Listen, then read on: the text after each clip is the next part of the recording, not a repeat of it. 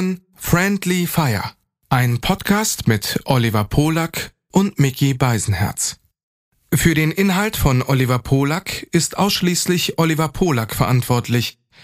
Für den Inhalt von Mickey Beisenherz ist ausschließlich Mickey Beisenherz zuständig. Hiermit distanzieren sich die beiden schon einmal im Voraus voneinander. Du bist allein. Wer soll bei dir sein? Greif zum Telefon. Da sind wir schon. Dein auditives Disneyland. Bis es brennt.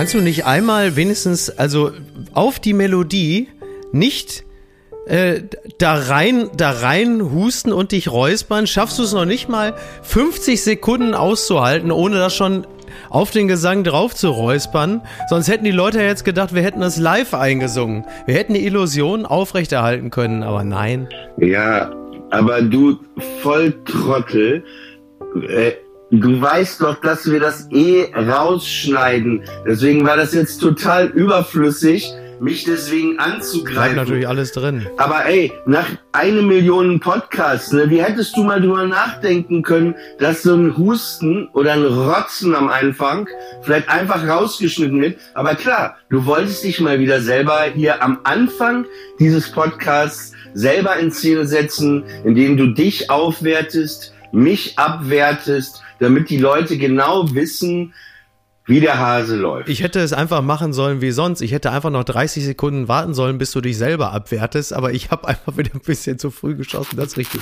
Oh, schwieriges Wording. Ähm, jetzt müssen wir ja übrigens, jetzt müssen wir ja übrigens wirklich aufpassen, ähm, da wir ja äh, hinter Wir der Bezahlung. was denn? Wir müssen, erstmal müssen wir überhaupt Ja. nichts. Das sollten wir vielleicht auch allen sagen. Wir müssen Ja. erstmal überhaupt nichts. Wir könnten. Klingst wir ja wie Jürgen könnten. Höller. Weil ich Ja. finde, bitte? Du klingst ja schon wie Jürgen Höller, wie so ein Motivationscoach. Wir müssen überhaupt nichts. Wir machen das wie so ein Achtsamkeitstrainer. Wir müssen überhaupt nichts.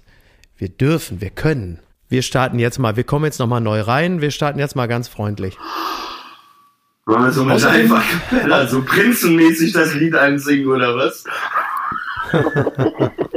Außerdem, ich bin den Tag ja auch gar nicht so entspannt gestartet, wie du dachtest, sondern ich bin ja bereits ähm, mit dem Pkw von Köln nach Hamburg gefahren. Das heißt, ich bin auch frühzeitig los, um hier rechtzeitig am Platz zu sein, dass wir aufnehmen können. Und äh, habe äh, den, den inneren äh, Tobias Hans, den inneren Julian Reichelt entdeckt, als ich an der Zapfsäule stand und 2,62 Euro gezahlt habe für den Liter Super Plus. Da habe ich jetzt gemerkt, oh, Ja. Die, jetzt ist die Krise auch beim einfachen Bürger angekommen, sag ich mal. Ja. Ne? Ähm, was müssen wir denn? Du wolltest, ich hatte dich unhöflicherweise natürlich mal wieder unterbrochen. Wir müssen jetzt natürlich ein bisschen mehr auf unseren Ton achten.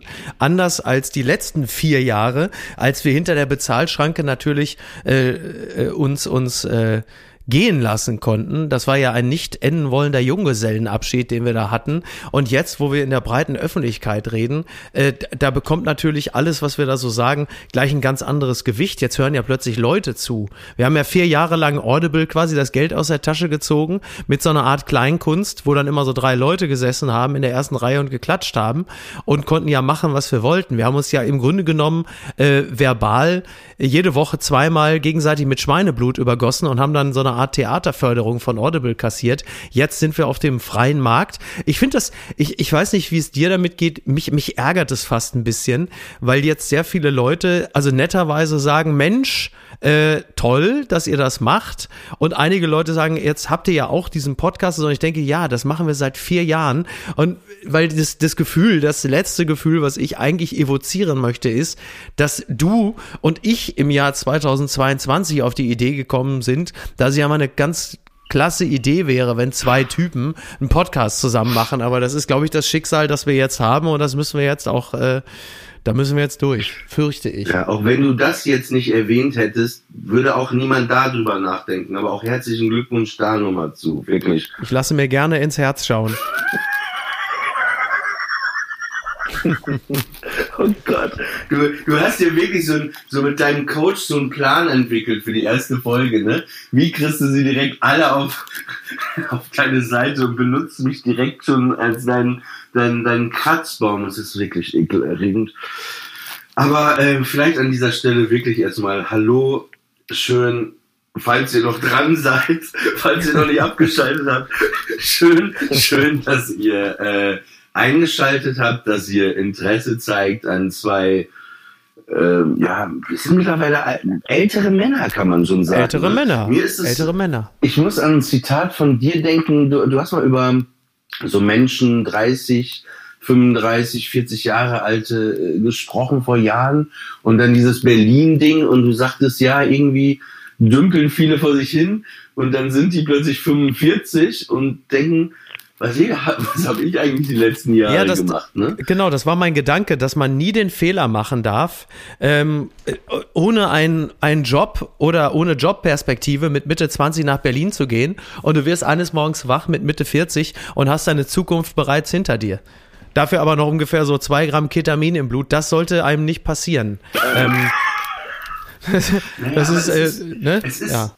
ich, ich weiß nicht, wie es dir geht, aber ich finde das, ich denke da öfter drüber nach in letzter Zeit wirklich, weil du plötzlich, also ich war gerade bei Genesis und Mhm. dann fällt dir plötzlich auf, oh, das Lied ist ja schon fast 40 Jahre alt, oh, das Lied ist 38 Jahre und plötzlich Ja. merkst du so real, scheiße, ich bin wirklich schon älter und Mhm. aber die, und dann, dann gleicht man das so ab mit der Wahrnehmung, die man von sich selber hat und der Ja. Außenwahrnehmung. Und ich finde, man selber nimmt es sehr selten wahr. Also ich zumindest, dass man, also klar, man denkt natürlich schon drüber nach, wo stehe ich äh, gerade in meinem Leben, äh, was passiert gerade, aber dieses, dieses, dass man vielleicht, vielleicht auch wenn man vielleicht eine, eine Frau anschaut oder eine Frau anspricht, dass er vielleicht mit dem Bewusstsein macht noch, dass man 23 Jahre alt ist. So weißt du, was ich meine? Ja. Dieses Hey und Es hängt so. ja vielleicht auch ein bisschen Aber- von der Frau an, die man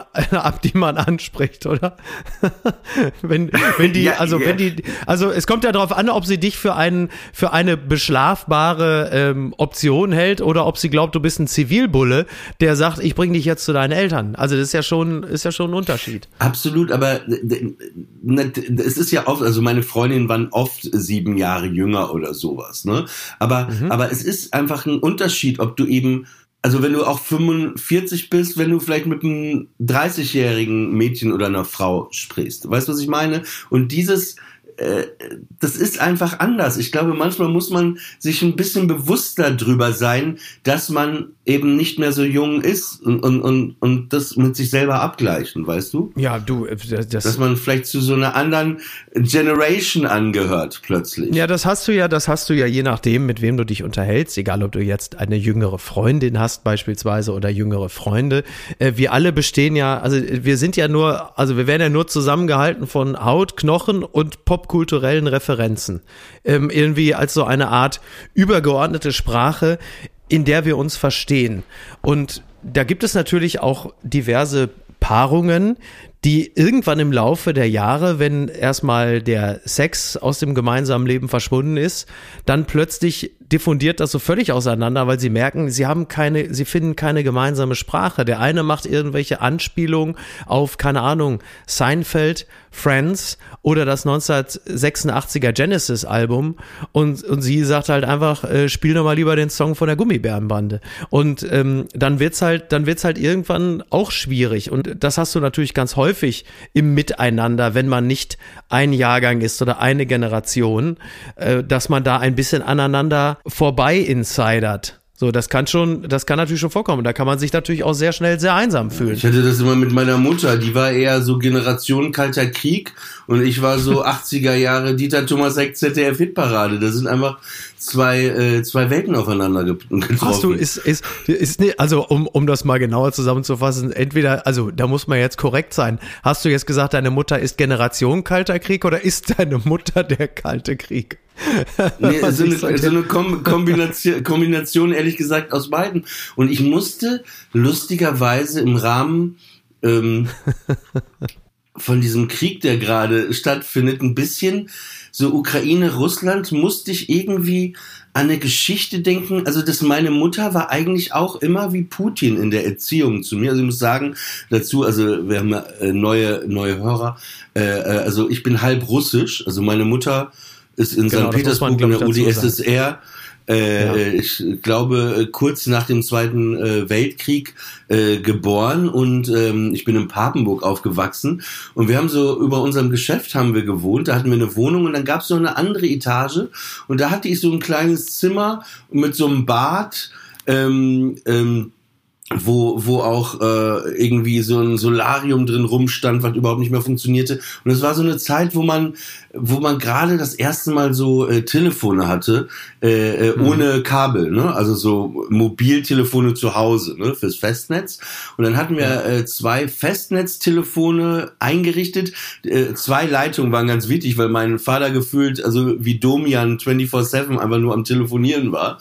Und äh, ähm, auf jeden Fall äh, hatte meine Mutter so ein neues Panasonic-Telefon, ne? Aber weil ich ja oben in dieser Etage wohnte, war das total praktisch, äh, wenn ich manchmal das mit hochnahm, weil dann konnte ich dann irgendwie, ich war gerade ein Teenager mit 15, 16, vielleicht mal mit einem Freund länger telefonieren, dies und das. Und die ist aber immer wieder durchgetickt, weil ich das Telefon oben hatte, weil sie das gerne benutzen wollte, indem sie auf ihrem, sie hatte so ein kleines eigenes Wohnzimmer, also man hat ja immer so oft, äh, also äh, auch Leu Familien so auf dem Land, war oft so das gute Wohnzimmer und das, äh, das so, wo man so einfach nur rumhängt. Ähm, und äh, auf jeden Fall gab es die Situation, dass ich das Telefon oben hatte, ja, und ich saß auf dem Klo und ich hatte irgendwie mit irgendjemandem telefoniert und dann, das, ist kann wirklich Ukraine, Russland. Und dann schrie sie schon durchs Treppenhaus, wo ist mein Telefon, wo ist mein Telefon, ich ruf runter, es ist hier oben, ich bring's gleich runter. Und dann schrie sie weiter, nein, du musst, ich muss das Telefon, ich so, ich bin gerade auf dem Klo. Sie so, nein, ich, und dann höre ich, wie sie hochgestampft ist, ja.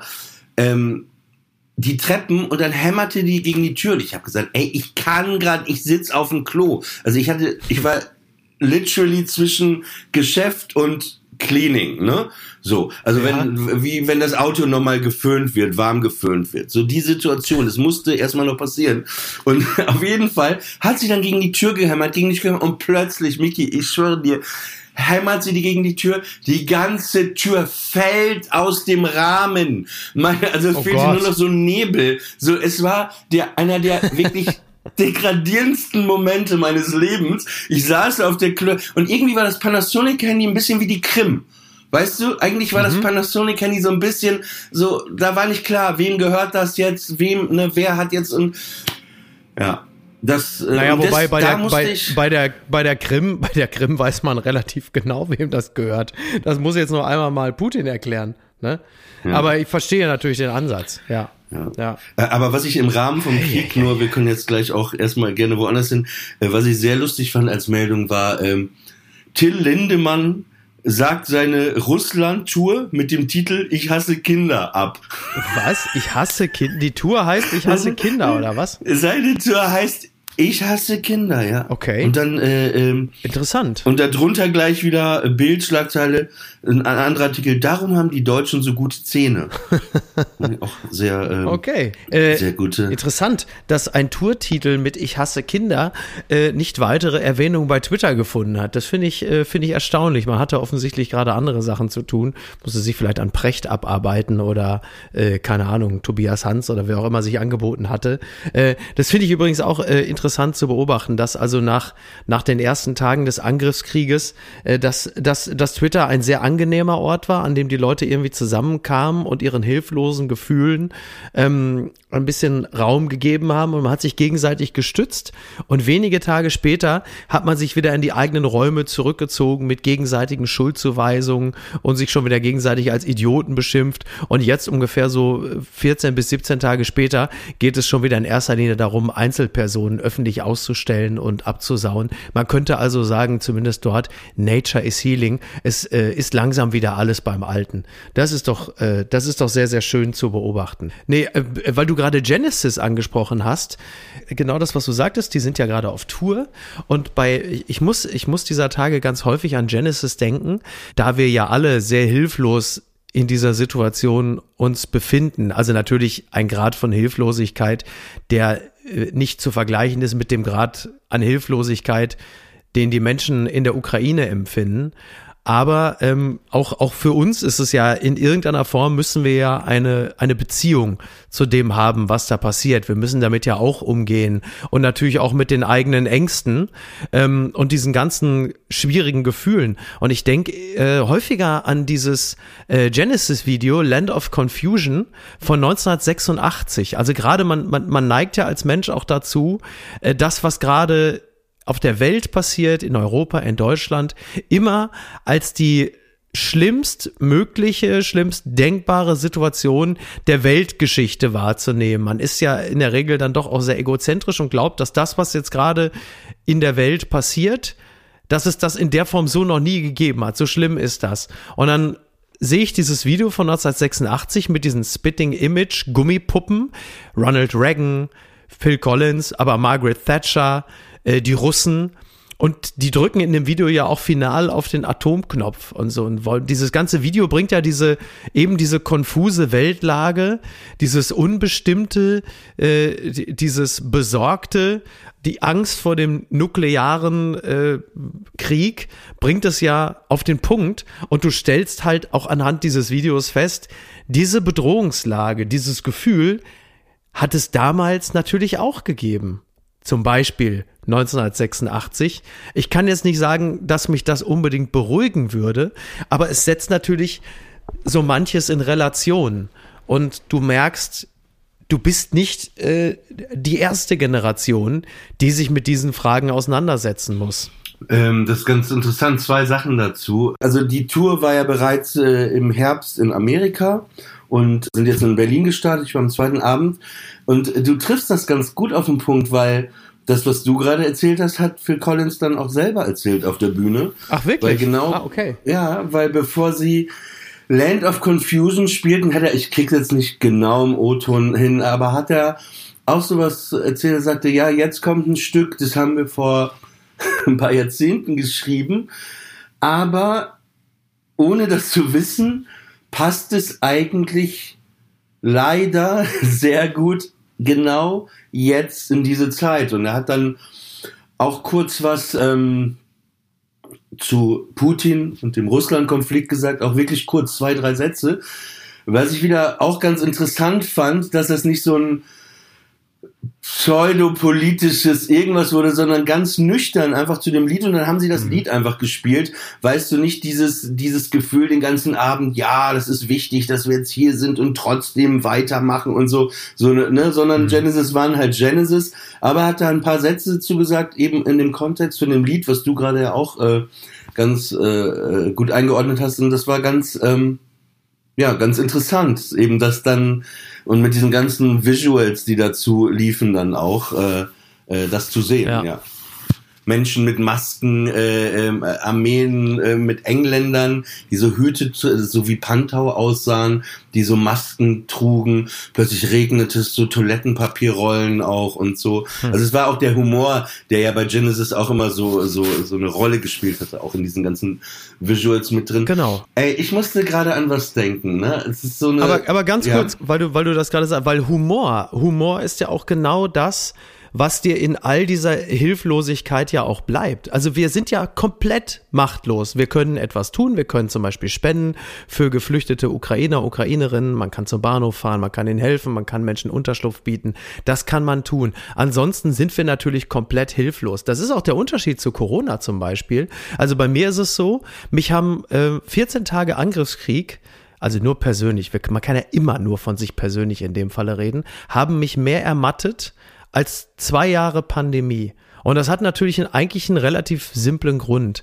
Denn so, so groß die Pandemie war und immer noch ist, so sehr hattest du aber immer auch das Gefühl, dass du als Individuum etwas tun kannst. Du hattest äh, Dinge, die du machen konntest und die haben sofort geholfen. Du konntest dich äh, absentieren, du konntest eine Maske tragen, Abstand halten. Im Kollektiv konntest du sogar dafür sorgen, dass die Zahlen runtergingen. Du hattest immer das Gefühl einer Wirkmacht. Und jetzt hast du in Anbetracht dessen, dass da im Kreml dieser Typ sitzt, der offenkundig auch alleine entscheidet, der auf niemanden hört, der auch nach allem, was wir so vermuten, auch von einer unglaublichen Hybris getrieben ist, weißt du ja als Individuum oder sogar als kollektives Individuum, du kannst nichts machen.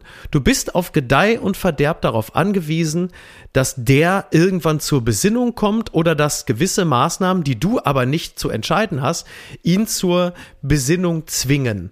Und das ist der Unterschied. Das heißt, am Ende bleibt dir ja nur der Humor, damit umzugehen. Und es ist meistens eher Galgenhumor. Es hat immer irgendwas Schulterzuckendes. Was weiß ich. Ich bin, ich war jetzt die letzten Tage ein paar Mal auf der Bühne, da habe ich immer gemerkt, es wurde sehr geschätzt. Dieses Grundmuster, größtmögliche Leichtigkeit bei gleichzeitiger Anerkennung der Ernsthaftigkeit der Lage. Das heißt, du machst mal den einen oder anderen Witz, du zitierst Leute. Ich habe mit Leuten Fußball gespielt, die sagen, naja, wart mal ab, in zwei, drei Wochen ist in der Innenstadt nicht mehr Masken, sondern Helm Impfpflicht. So, dann wird halt gelacht, weil du sagst, was bleibt dir denn sonst anderes übrig? Du gehst auf die Bühne und sagst, na, habt ihr alle schon fein eure Jodtabletten genommen, dann können wir ja anfangen. Ähm, du hast ja keine andere Chance, darauf zu reagieren, als noch in irgendeiner Form mit Humor zu versuchen, die Souveränität zu behalten. Das ist zumindest, ist zumindest das, was ich versuche. Und ab und zu mhm. gelingt es mir, mich selbst damit zu betrügen. Ja, du hast jetzt viele Sachen ja so so äh, äh, gerade gesagt, äh, um das um das vielleicht mal so einzuordnen. Du sagtest, dir persönlich ging es, äh, äh, du hattest das Gefühl, dass während der Pandemie man irgendwie mehr machen konnte. Äh, äh, korrigier mich und jetzt. Du hattest zumindest das Gefühl einer persönlichen Wirkmacht, indem du du konntest hm. mit deinem Verhalten die Situation für dich und sogar fürs Kollektiv proaktiv verändern. Und das kannst du jetzt nicht. Du kannst auf Demos gehen, ja, das kannst du machen. Ja, ja, also du sagtest ja auch, das ist dein Gefühl. Also ich glaube, dass das nicht unähnlich ist, weil letztendlich ähm, so wie du bei, bei Corona konntest du dich ja an gewisse Regeln halten, du konntest bestimmte Sachen machen, Abstand, Lockdown, ähm, dich impfen lassen und so weiter und so mhm. fort. Aber du konntest damit auch nicht verhindern am Ende, dass Menschen sterben. Hast du dich etwa impfen? Bitte? Einfach mal so einen kleinen, einfach mal so einen kleinen. Warte mal, du konntest dich aber trotzdem trotzdem hattest du, sind trotzdem sehr viel zu viele Menschen äh, trotzdem ja gestorben, obwohl du das gemacht hast. Deswegen weiß ich nicht, ob man so viel mehr kontrollieren konnte. Und jetzt ist es so, ähm, die Menschen sterben, aber ich finde, und das ist so ein Ding, wo, wo also man kann ja etwas machen. Also ich finde natürlich äh, kann ich das ja nachempfinden, dieses Gefühl der Ohnmacht, aber ich finde ähm, es die, man kann sehr, sehr viel machen und ich finde, eine gute Seite dafür ist zum Beispiel diese Seite Leave No One Behind. Die haben dann so einen Unterpunkt mhm. gemacht äh, zur Ukraine und da, da gibt es irgendwie drei äh, Kategorien. Ne? Einmal Spenden, wo kann man spenden, wofür kann man spenden, da kann man da hingehen und da gibt es so einen anderen Unterpunkt, informieren ähm, und vor allen Dingen engagieren. Und das ist ganz geil. Da kannst du zum Beispiel, also weil es ist ja so, wenn du jetzt äh, gerade irgendwie zum Hauptbahnhof in Berlin fährst oder zum zentralen Omnibusbahnhof. Ich glaube, da mhm. ist auf jeden Fall, äh, kann man direkt irgendwie helfen oder oder indirekt. Ne? Und äh, du kannst zum Beispiel auf dieser Seite, wenn du zum Beispiel sagst, hey, ich habe noch ein Ferienhaus in Potsdam, ne, das steht leer. Ähm, du kannst da einfach deine Nachrichten hinterlassen, sagen, hey, ich habe hier dieses Haus so und so und so. Und das wird dann, also ich man kann, natürlich kannst du den Krieg nicht stoppen, aber genauso konnten wir Corona auch nicht stoppen. Das wollte aber, ich sagen. Ja, aber du kannst Corona kon, äh, können wir auch nicht stoppen. Aber man kann trotzdem, soweit es möglich Das ist. war aber damals äh, noch die Ausgangslage. Die Ausgangslage war, wenn wir uns alle so verhalten, dann können wir Corona stoppen. So, jetzt haben wir erkannt, aber- ähm, das wird wahrscheinlich so nicht funktionieren. Entschuldigung, aber das ist ja auch sehr naiv, dass also das das stimmt, dass das vielleicht kommuniziert wurde, aber wer sowas glaubt, der äh, weiß ich nicht. Naja, Moment. Das ist auch ein bisschen naiv, oder? Ja, damals war das halt einfach äh, die Meinung aller Experten und Expertinnen, bis Mhm. man dann irgendwann diese äh, Annahme falsifiziert hat und feststellt, äh, das wird vermutlich nicht funktionieren. Aber ähm, wurscht, du hast natürlich recht, Aber ich- Mhm. natürlich kann man was tun, aber du kannst halt eben, und deswegen wollte ich darauf zurück, du bist aber, du kannst zwar die Auswirkungen jetzt ähm, also du kannst helfen dabei, die Probleme, die das Ganze bringt, ähm, zu lindern, indem du dich um die Menschen kümmerst. Aber du kannst halt eben die Ursache des Ganzen, sprich diesen Irren, äh, im Kreml natürlich nicht stoppen. Das will ich sagen. Und das macht einen natürlich bis zum gewissen Grad halt eben auch hilflos. Ja, aber ich finde trotzdem, also nochmal, ich glaube, es geht jetzt drum, wenn, was wir machen können, ist diesen Menschen, die kommen, dass wir denen Liebe geben, dass wir sie mit offenen Armen empfangen, dass Ja, wir ihnen helfen, eine Wohnung vielleicht zu besorgen, uns um die Versorgung kümmern, uns drum kümmern, Gesundheit, aber vielleicht auch Comedy und Unterhaltung. Also ich habe jetzt auch, also ich bin, vielleicht sprechen wir gleich noch kurz drüber, ich bin gerade in Amerika und habe dann auch nochmal drüber nachgedacht, dass da irgendwie gerade so 120 Waisenkinder in Berlin ankamen und ich habe selber auch drüber nachgedacht, hey, äh, vielleicht mal erkundigen, wo die sind und dass man vielleicht mal dahin geht und äh, irgendwie vielleicht irgendwie ob, ob, ob man so ein paar Zaubertricks macht und so wie auf so einem Kindergeburtstag, dass man da hingeht äh, und, und sich anbietet äh, oder mit ein paar Kindern ins Zoo zu gehen oder dies und das, also dass man einfach guckt, aber vielleicht sogar noch weiter guckt, noch weiter guckt, dass man eben nicht das beschränkt äh, auf jetzt ukrainische Flüchtlinge, sondern dass man vielleicht auch nochmal guckt, ja, wem geht es denn sonst noch hier äh, nicht gut im Land. Ne? Also es gibt auch sehr viele Heimkinder einfach, die in, in Heimen in Deutschland leben und die auch einen Scheiß. Ja. Also ich will das, äh, versteh's nicht falsch gerade, ne? ich will das eine nicht, aber dass man, wir haben sehr viele Kapazitäten. Ja, aber dass man sagt, ey, geh, Ich kann es auch ein bisschen boshafter formulieren. Du kannst natürlich, du kannst natürlich jetzt dich um äh, geflüchtete Ukrainer, Ukrainerinnen und die Kinder kümmern. Ja. Oder du fährst halt einfach weiter außerhalb in der Stadt und guckst mal in den Containern vorbei, wo die ganzen Flüchtlinge aus Syrien und Afghanistan und dem Irak sind. Ähm, Ja. Und sagst da auch mal Hallo, die äh, geografisch ähm, auch in diesem Falle ein bisschen weiter außerhalb sind und äh, die natürlich absolut. einfach keine Rolle mehr spielen, die einfach keine Rolle mehr spielen ähm, und auch ein bisschen ja, die sind, was heißt ein bisschen, die sind natürlich hinten rübergefallen. Ich will jetzt auch heute gar nicht so wahnsinnig politisch werden, weil das auch unglaublich anstrengend ist. Aber ähm, natürlich ist das immer eine zwiespältige Angelegenheit. Du hast einerseits diese wirklich beeindruckende, tolle Welle äh, der Hilfe und der Zuwendung. Und du hast natürlich aber gleichzeitig diese, also du hast innerhalb der EU diese unglaublich tolle Welle der Ja. Hilfsbereitschaft. Und auf der gleichen Seite ist es dieselbe EU, die natürlich Tag für Tag äh, Leute auf dem Meer zurückstößt. In, äh, du hast immer noch Moria, das, das Lager. Und wie gesagt, noch vor ein paar Wochen hat ähm, Lukaschenko mit dem Flugzeug Menschen an die europäische Grenze geschafft aus, äh, aus dem Irak. Und das hätte fast die EU gesprengt, weil man äh, partout äh, sich nicht irgendwie äh, davon in Anführungsstrichen hat erpressen lassen wollen. Ein paar tausend hätten fast die EU gesprengt, weil äh, ein paar Länder gesagt haben, äh, auf keinen Fall. Also das ist halt dann auch immer Teil der, der Wahrheit, aber es ist ja auch immer vielschichtig. Es ist ja nie immer nur das eine Gefühl, sondern es sind halt mehrere gleichzeitig. Und das ist ja auch, Genau, das, das- ist ja auch diese, ist- die Gleichzeitigkeit der Dinge macht uns ja manchmal auch so irre, dass halt einfach, es gibt halt eben nicht nur die eine Wahrheit, sondern es gibt halt mehrere. Es gibt auch Menschen, die ähm, das unbeschreibliche Leid in der Ukraine erkennen, es fürchterlich finden, ähm, helfen wollen und es auch tun und im selben Moment an der Zapfsäule stehen und sagen, um Gottes Willen, jetzt kostet der Sprit 2,20 Euro, wie soll das nur weitergehen? Wer stoppt diese Riesenwahnsinn. Das sind Gefühle, die muss man nicht gegeneinander ausspielen, sondern die, das sind Realitäten, die auch gleichzeitig ihre Berechtigung haben. Ja, und ne, es geht, es geht mir gar nicht auch äh, ausspielen oder vergleichen. Ich habe jetzt bewusst auch über die Waisenkinder äh, äh, in Deutschland gesprochen, äh, dass man einfach sich ein Bewusstsein schafft, dass es grundsätzlich Menschen gibt, ne, dass man mehr auch äh, nochmal auf den auf den anderen achtet oder schaut, vielleicht, wo habe ich denn überhaupt noch Kapazitäten? Und ich glaube sogar auch, dass äh, Psyche ist ja auch ein sehr großes Thema jetzt, vor allen Dingen nach diesen zwei Jahren äh, Corona. Ich glaube sogar, dass es aber auch so ist, wenn es dir vielleicht schlecht geht und du Depressionen hast, ohne jetzt in dieses Thema einzusteigen. Ne? Mhm. Es gibt ja auch da verschiedene Varianten, das jetzt auch nicht alles über einen Kamm stellen, aber dass es manchmal sogar ganz gut ist, wenn man dann sagt, ey, ich, ich mache jetzt mal was für andere, dann geht es dir, glaube ich, manchmal auch besser. Ja, ja, klar. Das ist, das ist, das ist einfach so. Ähm, ich hatte gestern den Kölner Treff gemacht, hatte Reinhold Messner zu Gast und der hatte, ähm, weil es ging so ein bisschen um das Thema Klettern, ist das jetzt Todessehnsucht, was ist es eigentlich? Und dann hatte er den etwas wilden Gedanken, dass man jetzt mal, also angehende Selbstmörder, sollte man mal in so eine Felswand hängen, dann würden sie den Wert des Lebens wieder erkennen. Wo ich dachte, ja, da bin ich mir nicht ganz sicher, ob du dieses, äh, ob du diese äh, Krankheit, dieses Krankheitsbild so vollumfänglich durchstiegen hast, dass man Ja, Trottel. einfach sagt, du Also, hängst dich jetzt mal in die äh, sehr, Felswand.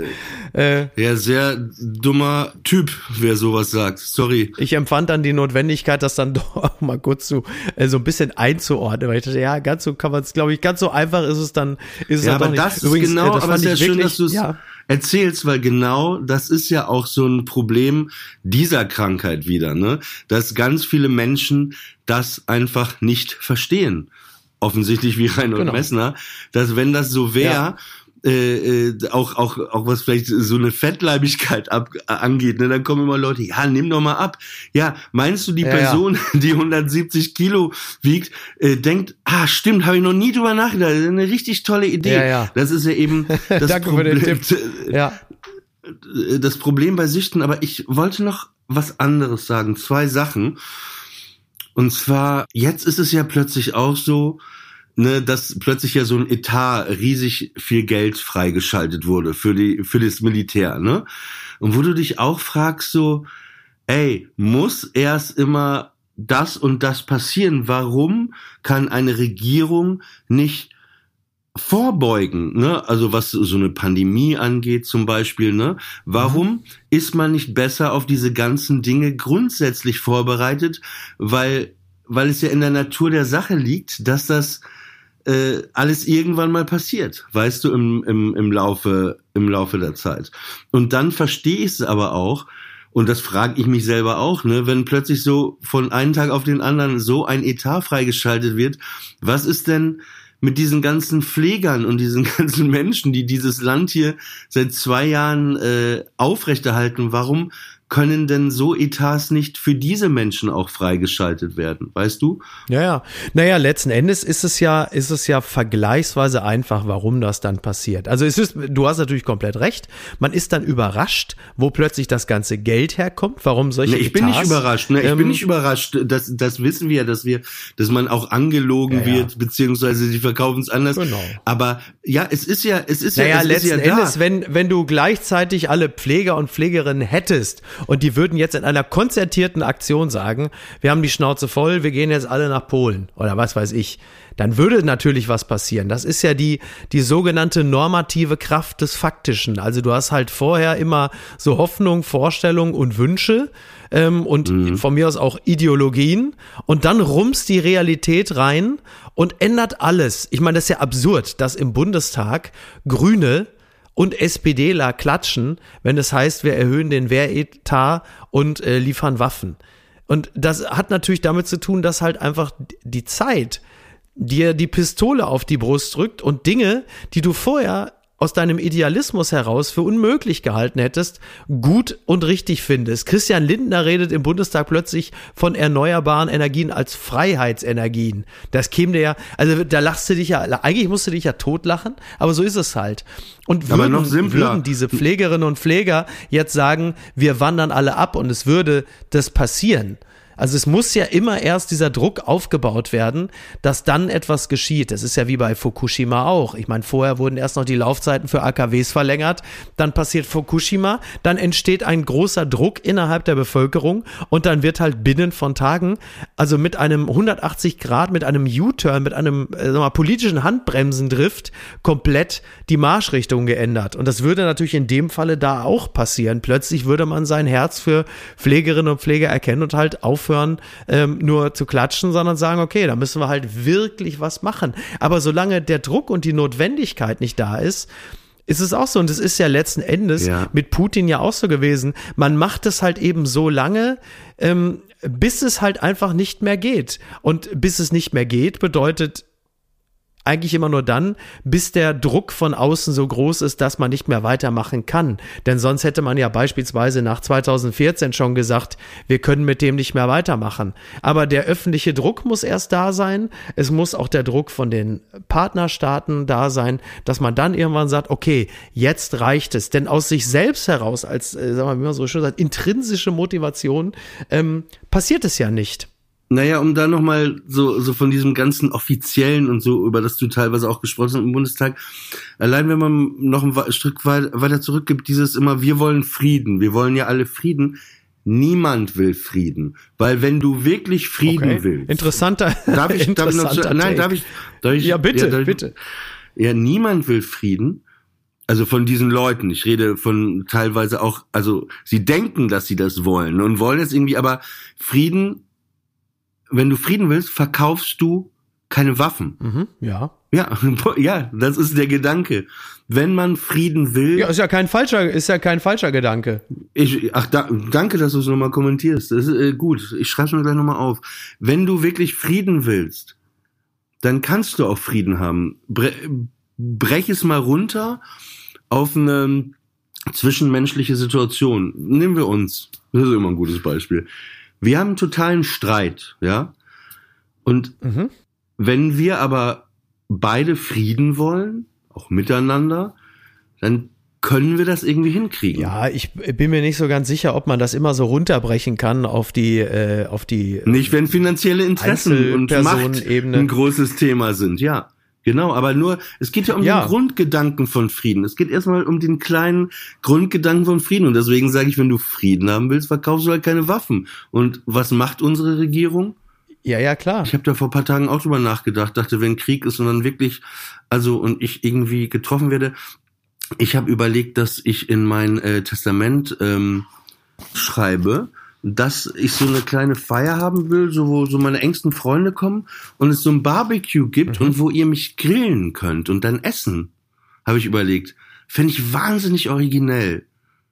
So, so ein Abschied, Ich wo ja ich nicht selber so- der Leichenschmaus Ja. bin, weißt du? Ich bin so in mir Ja. Marinade eingelegt und dieser Ketchup, dieser Hellmann, dieser Grillketchup wäre ganz wichtig, weil es ist mittlerweile Ach, der Hela, der. Gewürzketchup von Hela. Hela, Hel, Hela, Ja. Hela. Heißt das, He- heißt das Hela oder Hella? Hela. H-E-L-A. Ja. Also ich glaube, der Besitzer muss reicher sein als jeder Oligarch, der diesen Ketchup gemacht Der, hat. der ist der einzige, der seine Yacht gerade noch bewegen darf im Hafen von Monaco. Ähm, der hat ja, glaube ich, sogar mal ein Angebot bekommen von der von der Heinz Factory, also dieser uh, Riesenplayer, und hat es ja wohl abgelehnt. Also dem muss es wirklich wahnsinnig gut gehen, dass die mal irgendwie, also die, da sind schon mehrere an sie rangetreten, ob sie ihre Rezeptur abdrücken und haben gesagt, nö, nö, das passt schon so. Ähm, ja, die müssen unfassbar, müssen unfassbar reich sein. Äh, ich glaube sowieso einfach, also das Geheimrezept vom Hela Gewürzketchup ist halt einfach äh, ungefähr no 90 Gramm Zucker, bisschen Tomate und dann gucken wir mal. Aber es ist natürlich einfach fantastisch. So, und das, also nur, dass ich das richtig verstanden habe. Du möchtest, dass wir dich essen, ja? Ja, also du, jetzt alle, so meine Freunde, Christiane, Samira, du, deine Frau, ne, den Tobi Baukage laden wir auch noch ein der- von, von Studio Bummens, die, die Hanna, Ich esse ja gerne mageres Fleisch, also da muss ich mal so ein bisschen über meinen, der über meinen Christian Schatten auch jetzt. springen. Das sind ja alles meine Neu Ähm, ja, ist aber ein wir tolles- ihr tolles Ritual. Macht so eine Ja. kleine Party, das spielen dann Motorpsycho, vielleicht Genesis. Armin Maivis, das Musical, ne? Also auch eine völlig absurde Situation, dieser Armin Maivis, der muss ja irgendwie dann zwischenzeitlich ja mit seiner Mutter telefoniert haben, als er da diesen armen äh, Bernd Brandes hieß er, glaube ich, dieser Computerfachmann. Und dann telefoniert er mit seiner Mutter und was machst du so gerade? Du, ich äh, brate hier gerade den Dödel von dem Brandes in der Pfanne, aber sonst ist eigentlich alles äh, Völlig absurd. Ja. Also Olli, ich glaube, diese Art der Beerdigung wird so nicht stattfinden. Das kann ich dir jetzt schon sagen. Du wirst dir da wahrscheinlich eine Alternative zu ausdenken müssen. Warum? Übrigens nochmal zurück zu Reinhold Messner. Zu, zurück zu Reinhold Messner ist aber in einem ähnlichen Bereich. Wir hatten ja gestern, wir hatten ja gestern die Ehrlich Brothers und Reinhold Messner zu Gast. Und ich habe ja erst gedacht, die äh, Ehrlich Brothers äh, zaubern ihm die fehlenden sieben Zehen wieder an. Äh, es kam nicht dazu, aber sehr schön. Ähm, an dem Tag war der Sohn von Susanne war da, äh, äh, elfjähriger pfiffiger Junge. Und nach der Sendung ging dieser kleine Kerl mit dieser großen schwarzen Hornbrille auf Reinhold Messner zu. Und weißt du, was das erste war, was er ihn gefragt hat? Nee. Hast du wirklich nur drei Zehen? das ist doch großartig. Ey, aber ganz ehrlich, wenn wir jetzt in einem Raum wären, hätte ich dir eine Schelle gegeben für das Pfiffige, dass Ja. du gerade ernsthaft gesagt hast, ein pfiffiger kleiner Junge. Mal, hast du Lack gesoffen? Ja, wieso? Wir haben uns doch schon darüber unterhalten. Wir haben uns doch schon darüber unterhalten, äh, dass wir äh, ältere Herren sind. Da welche, wo man den Begriff pfiffig benutzen Ja, kann. aber ey, nee, aber wir müssten trotzdem ein bisschen Würde, ein bisschen Würde wäre auf jeden Fall, Fall gut, also die bewahren, weil ich meine, stell mal vor, jemand sagt über dich, ja, das ist ja ein pfiffiges Kerlchen. Vor allem ein bisschen Würde bewahren, sagt der Mann in dem alten Reusch äh, Ballonseiden-Trainingsanzug, den er bei Balenciaga für 2000 Euro geschossen hat. Das muss ich mir jetzt hier schon wieder anhören an dieser Stelle. Das ist ja wirklich nicht zu fassen. ähm, Ja. Sag mal, glaubst du, dass Unglaublich. Also ich finde, der geilste Move wäre jetzt eigentlich, dass Schröder quasi der neue David Hasselhoff wird. Ich habe euch den Frieden gebracht. Soyun, Ja. packt das Also Ring ich- nicht ein. ich find's- Wir machen find's- Insta Live mit Putin. Weißt du, du hast gerade so versucht, so ein bisschen das so einzuordnen, so News-Podcast-mäßig, was ja auch richtig ist, ne? Aber es Es sollte ja mal- beim Versuch bleiben, ja. Ja, äh, aber, aber manchmal hat man ja so eine Fantasy, ne? Du bist so in deinem Bett und du starrst die Ja. Decke an, denkst über die Sachen nach. Und ich dachte mir, als ich gestern dann hörte, Schröder in Moskau eingetroffen, ne? Und das, also niemand trifft ja Putin, ne? Aber auf, nee, aber es war wirklich, Ja. dass ich dachte, ey, das wäre doch der geilste Move, wenn der Typ jetzt das irgendwie auch nach allem, was die für ihn, über ihn für, für, für Scheiße ausgegossen haben, die Leute, ne? Äh, äh, Ja. da, da, stell dir mal vor, irgendwie morgen, ja, Schröder, Putin, bla, und irgendwie gibt es irgendeine Lösung, ne? Das wäre schon wahnsinnig. Mhm. Ja, das wäre schon, das wäre schon ganz, es wäre schon natürlich von absurder Komik, wenn Schröder einfach da hingeht und sagt, Wladimir, hör mal, jetzt hör doch mal auf mit der Scheiße. Und Putin sagt, wieso, was ist denn da? Ja, der Krieg in der Ukraine. Und Putin sagt, wieso, was ist denn da? Äh, hier im Fernsehen Ich- läuft immer nur, ich- das wäre so eine Spezialoperation, dass Putin von seiner eigenen Propaganda verarscht wurde und irgendwann Schröder derjenige ist, der ihm den Kopf wäscht. Ähm, naja, also es wird ja vermutlich nicht passieren, Ja, weil Schröder sagen, ja eigentlich ja. eher nur so eine Art Angestellter von Putin ist. Er ist ja nicht mehr als Ich das. glaube, das, das, das meine ich halt. Jetzt ordnest du das so ein nach diesen Fakten. Aber meine Fantasy, meine Fantasy. Entschuldige sagt- bitte, entschuldige bitte, dass ich dir in mit Ruhe. Fakten komme. Dein, meine Fantasie will ich mir von deiner Realität überhaupt nicht kaputt Ja. machen lassen. Meine Fantasy sagt mir, egal, auch wenn du ihn als Angestellten äh, beschreibst, er war irgendwo Mhm. mal so auf Chef, Chefetage und irgendwie kann ich mir, oder vielleicht ist es der Wunsch, äh, aber ey, am Ende ist es egal. Wir haben vorhin drüber geredet, wo man vielleicht helfen könnte. Er geht zu Putin mit, äh, jeden Morgen fahre ich mit dem Fahrrad im Betrieb. Hey Boss, ich sage, hey, hey, hey Boss, ich brauche mehr Geld. Der sagt einfach nur zu Putin, dass er ungern in Rubel bezahlt werden würde. Aber was, was natürlich, in, in dem, was du sagst, steckt aber trotzdem eine äh, tiefe Wahrheit und zwar die, dass die Dinge ja nie zu Ende erzählt sind. Alles, was wir beschreiben, jede Geschichte, die wir erzählen, ist in der Regel ja nur eine Momentaufnahme. Will sagen, derjenige, der heute der totale Volltrottel ist, kann natürlich ein paar Monate, ein paar Jahre später der totale Gewinner sein und umgekehrt. Also nimm nur Angela Merkel, als sie aus dem Amt geschieden ist, haben alle gesagt, wir werden Merkel noch vermissen und haben gesagt, Mensch, toll. Jetzt, da die Scheiße am Dampfen ist und wir alle merken, wie sehr wir uns abhängig gemacht haben von äh, russischem Öl und Gas, gibt es natürlich nicht wenige, die sagen, das ist alles Merkels Verdienst. Die hat uns in diese totale Abhängigkeit reingebracht reingetrieben, sehenden Auges, wissend, mit wem wir es da zu tun haben. Und das ist natürlich auch Teil der Wahrheit. Und, ähm, und so ist es ja bei allen äh, Dingen. Nimm Corona. Neuseeland war am Anfang der Pandemie der totale Corona-Gewinner, weil sie halt einfach äh, Zero-Covid betrieben haben, Aber- hatten ganz niedrige Inzidenzen. Zwei Jahre später hatten sie vergleichsweise wenige Leute geimpft, haben das Ding nicht in den Griff gekriegt. In Australien hatten sie in Melbourne 262 Tage Lockdown. Die größten Idioten. Und so erzählt die Geschichte sich nie aus, sondern sie bekommt immer wieder einen neuen Twist. Und ähm, deshalb kann deine Fantasie äh, pff, ich glaube es Ja, zwar nicht, aber aber, nichts gegen eine schöne Fantasie dieser Tage. Mhm. Du hast gerade oft das äh, Wort Wahrheit benutzt, aber die Wahrheit kann ja auch die Lüge sein, ne? Darf man nicht vergessen. Das ist aber jetzt Russia Today, ne? Das ist jetzt aber wirklich Russia Today. Nee, die nee, Wahrheit nee, nee, ich finde, nein, nein, nein, nein, nein, nein, nein, das ist über, nee, das ist auch ein sehr billiges rhetorisches Werkzeug, was du gerade benutzt. Das ist richtig. Äh, was ich nur sagen will, die, nee, es gibt nicht die Wahrheit. Das ist ja total dumm zu sagen, die Wahrheit. Wer bestimmt denn, was die Wahrheit ist? Es gibt ja verschiedene Perspektiven, Sichten aufeinander und deswegen habe ich es über äh, äh, überspitzt gesagt, dass die Wahrheit, was für den einen die Wahrheit ist, kann für den anderen aber auch die Lüge sein, was für den anderen äh, das Das Falsche erleben ist. wir ja täglich gerade. Ja, aber deswegen ist es ja nicht Russia Today, wenn man sagt, die Wahrheit kann aber auch die Lüge sein. Ja, also mit diesem Hütchenspieler-Trick äh, versucht's ja zumindest die russische Regierung gerade. Also da wird ja auch irgendwo versucht, aus, ähm, aus der Ja, aber- Wirklichkeit aber- eine aber- andere Wahrheit äh, zu machen. Ja, ja, aber die, die Wahrheit, die, die der deutschen Regierung, haben wir ja gerade so ein paar Sachen auch angerissen, äh, kann ja trotzdem auch das Falsche sein. Verstehst du, was ich meine? Naja, Aber klar. die Wahrheit wird immer, es wird immer gesagt, dass es das Richtige ist. Und die Wahrheit, es wird immer so oft auch verkauft. Und das will ich damit sagen, dass die Wahrheit nicht immer, immer unbedingt das Gute sein muss. Und du hattest am Anfang unseres Gesprächs, ich weiß, es wirkt ein bisschen wie so ein Polizist, äh, aber das, da habe ich drüber nachgedacht. Und zwar, du hast gerade, äh, vorhin hast du über das Genesis-Video gesprochen, ne? Mhm. Und dann hast du äh, das beschrieben, äh, dass Margaret Thatcher drin vorkommt, äh, Ronald Reagan, und dann hast du gesagt, und die Russen, ne? Mhm. Und ich finde, das ist so ein interessantes Ding in Deutschland.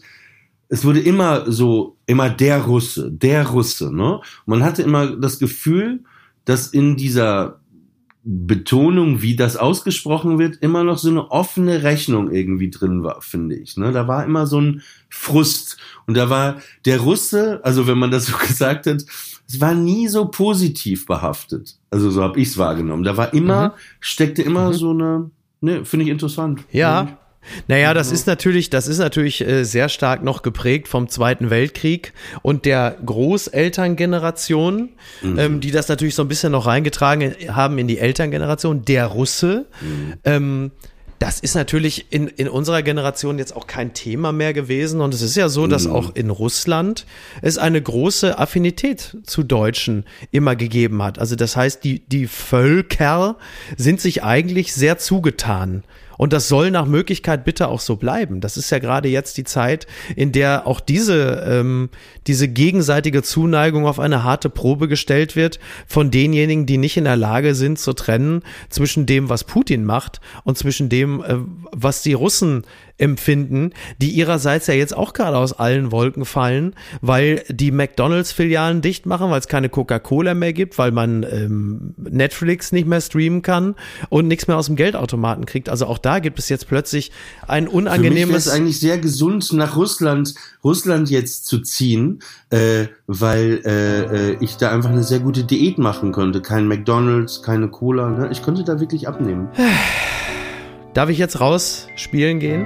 Was, was spielst du denn heute? Ich möchte jetzt raus an die frische Sonne, also an die frische Luft. Ich möchte jetzt einfach draußen. ah, schon, schon zu Ende. Es ging schnell, oder? Ja, es ging wirklich flott. Da haben wir uns ja schon mal so richtig ausgesprochen jetzt. Dabei wollte ich noch so viele Sachen erzählen. Ich wollte noch reden über Kerzen. Ich wollte noch darüber sprechen, wie es ist, seiner Tochter Krieg zu erklären. Ich wollte noch über Eislaufen reden. Aber vielleicht machen wir einfach das beim nächsten Mal. Wir haben so stark politisiert, aber das ist wahrscheinlich genau das, was gerade alle machen, oder? Nur wenn wir nächste Woche noch laufen dürfen, dann können wir nächste Woche gerne drüber sprechen. Ich gehe jetzt raus. Ich gehe jetzt raus in die Sonne. Ja. Die, wie hieß es einst? Die Sonne lacht so schadenfroh an Tagen wie diesen. Stimmt natürlich.